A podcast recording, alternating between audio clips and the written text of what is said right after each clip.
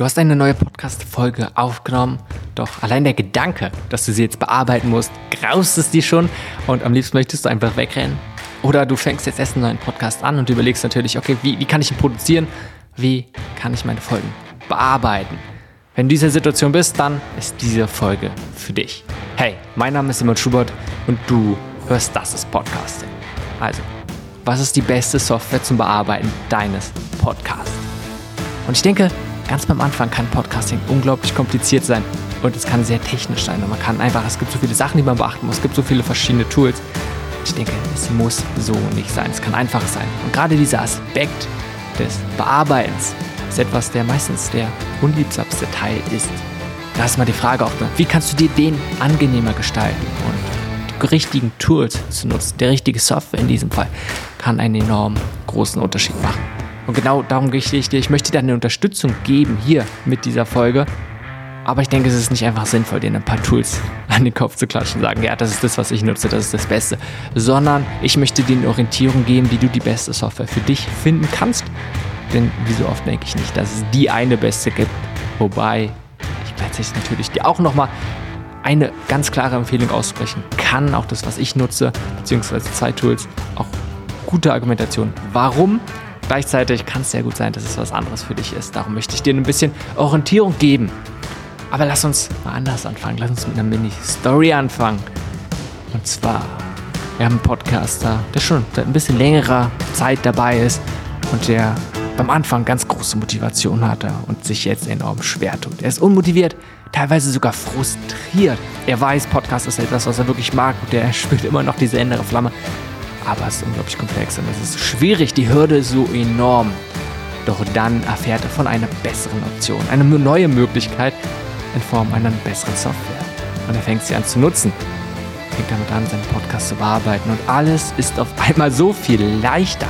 Das ganze Leben, das ganze Podcast-Leben zumindest verändert sich für ihn. Und auf einmal haben wir am Ende einen glücklichen Podcaster und am Ende auch deutlich bessere Inhalte. Dementsprechend sind die Zuhörer auch deutlich zufriedener. Das ist natürlich jetzt sehr stereotypisch und ganz simplifiziert, aber ganz ehrlich, genau so habe ich es schon gehört und teilweise habe ich es sogar schon erlebt.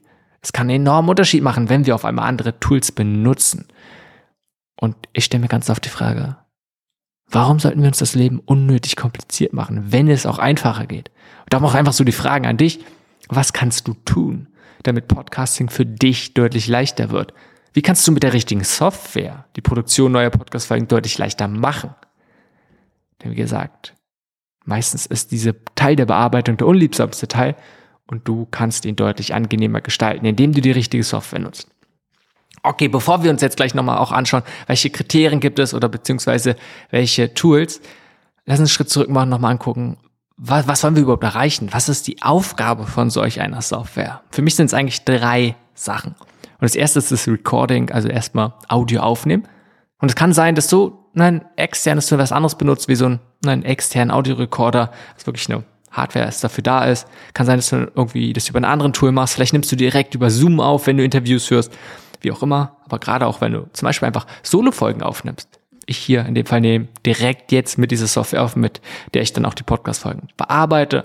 Also, das kann eine gute Aufgabe sein, was du damit machen willst. Das zweite, ganz großer Punkt, eigentlich der Hauptteil, ist das Schneiden.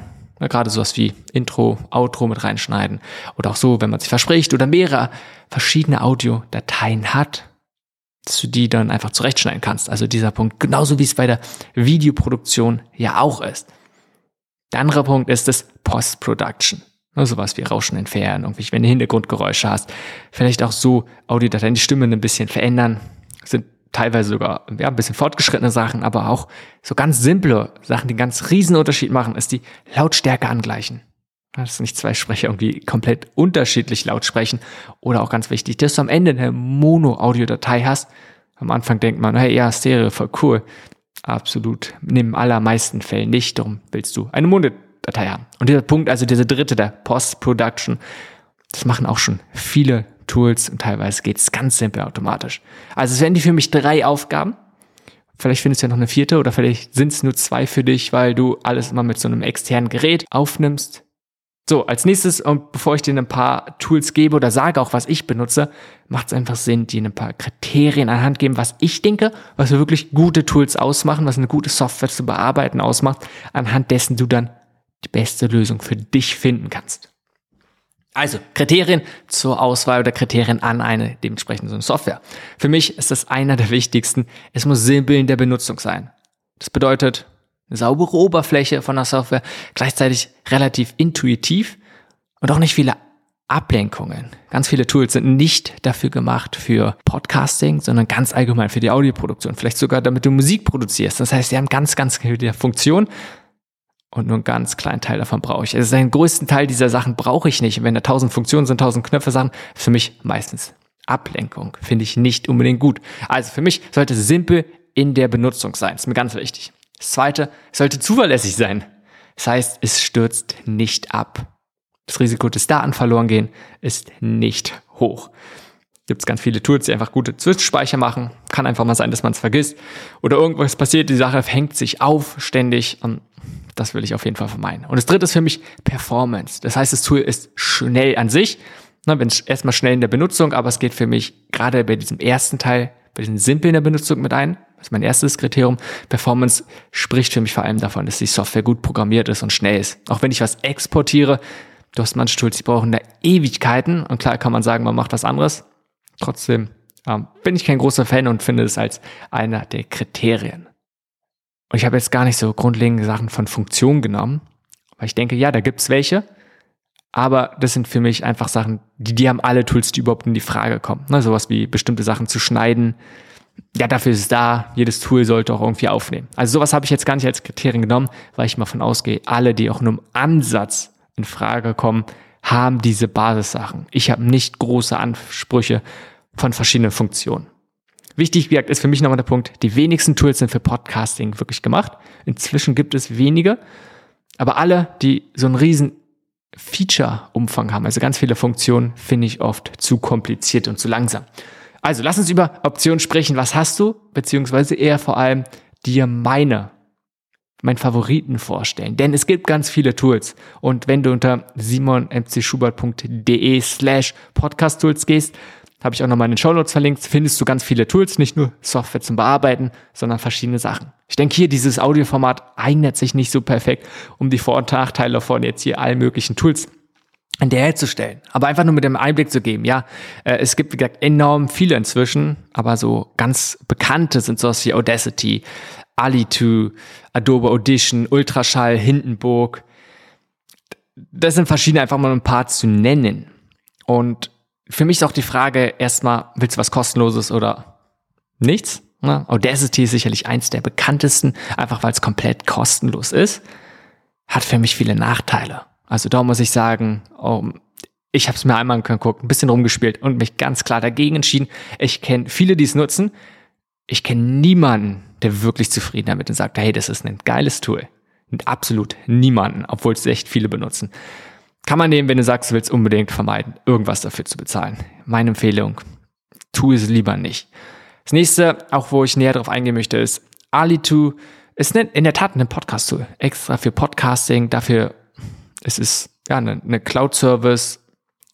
Insgesamt nicht schlecht. Mein Eindruck war, sie haben es zu sehr vereinfacht für mich. Ja, und das, das hat es nicht unbedingt schnell gemacht bei anderen Tools, wo ich sofort die Tonspuren sehen kann, wo ich sofort ganz schnell Änderungen machen kann. Ähm, hat sich für mich persönlich war es ein bisschen zu sehr vereinfacht, dass es nicht so gepasst hat, aber lohnt es sich anzugucken. Aber ansonsten ist es auch eine monatliche Kosten. Ich weiß gar nicht, wie viel irgendwas zwischen 20 und 30 Euro war für mich gar nicht so wenig dafür. Ansonsten anderes auch nochmal ganz interessant ist Ultraschall, eher nochmal ein kostenloses Add-on für Reaper für ein Tool. Reaper kostet irgendwie sowas wie 50 Euro einmalig. Ist eine Möglichkeit, habe ich lange Zeit benutzt, äh, hat coole Funktion, auch gerade für Podcasting, ist echt ganz gut zu benutzen. Gleichzeitig ist dieser Punkt, ist es halt Reaper ist für alles möglich gedacht, hat ganz viele Sachen und den größten Teil der Funktion nutze ich nicht hat sich immer nicht so ganz so richtig und gut angefühlt, aber ist in der Tat ein sehr guter Kandidat, deutlich besser als Audacity und einmal diese 50 Euro zu investieren, ist, denke ich, ein guter Punkt. Also, was benutze ich und wovon bin ich ein Riesenfan? Es ist Hindenburg. Hindenburg Journalist Pro benutze ich, aber auch einfach die Journalist-Variante hat fast alle Funktionen genauso. Es ist ein Tool eigentlich für Journalisten, auch gerade wenn es so um Audiogeschichten geht. Und das ist dieser Punkt. Es ist dafür da, um Audiogeschichten zu erzählen und dafür unterstützt es viele Sachen. Ich finde die Oberfläche mega gut, mega simpel, auch von vielen Funktionen.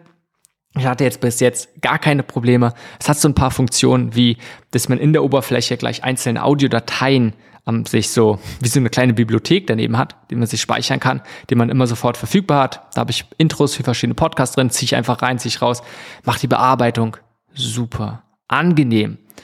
Es ist nicht mega umfangreich in der Postproduktion, wie zum Beispiel Hindenburg hat da deutlich mehr drauf, aber auch ganz einfache Sachen wie ja, Noise Cancelling und sowas. Ähm, ist mit drinne, funktioniert ganz gut, aber dafür benutze ich es gar nicht. Für mich ist es wirklich die Auf das Aufnehmen, auch von mehreren Spuren funktioniert sehr gut, aber auch sonst auch die Bearbeitung ist echt simpel, um bestimmte Sachen einfach stellen zu muten, es lautlos zu machen, aber auch genauso einfach um Sachen zu schneiden, falls es muss oder möchte.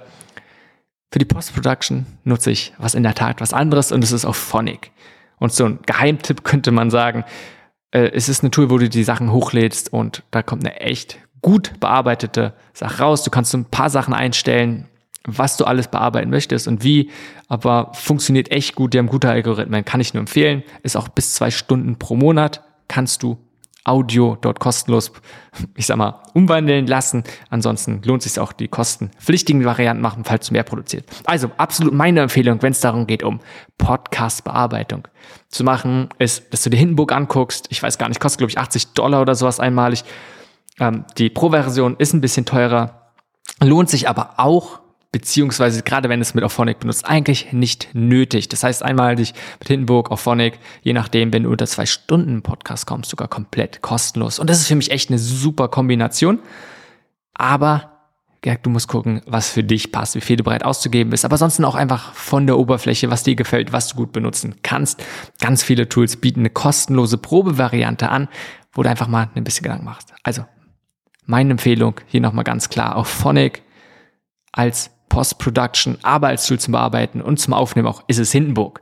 Und so als Fazit ist für mich, spare nicht an der falschen Stelle. Wenn du ganz klar beim Anfang jetzt anfängst und erstmal auf dem Mikrofon hm, gespart hast und Geld knapp ist, okay, auf Audacity tut den Job. Aber ansonsten mach dir das Leben leicht. Schau, wie kannst du gute Inhalte möglichst simpel und einfach produzieren, auch zuverlässig produzieren und investiere einmal in ein gutes Tool, was du dann viele Jahre benutzen kannst. Das macht das Leben so viel leichter.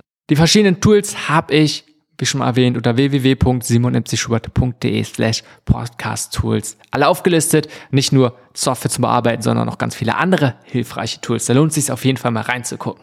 Das war's mit dieser Folge, was die beste Software zum Bearbeiten deines Podcasts ist.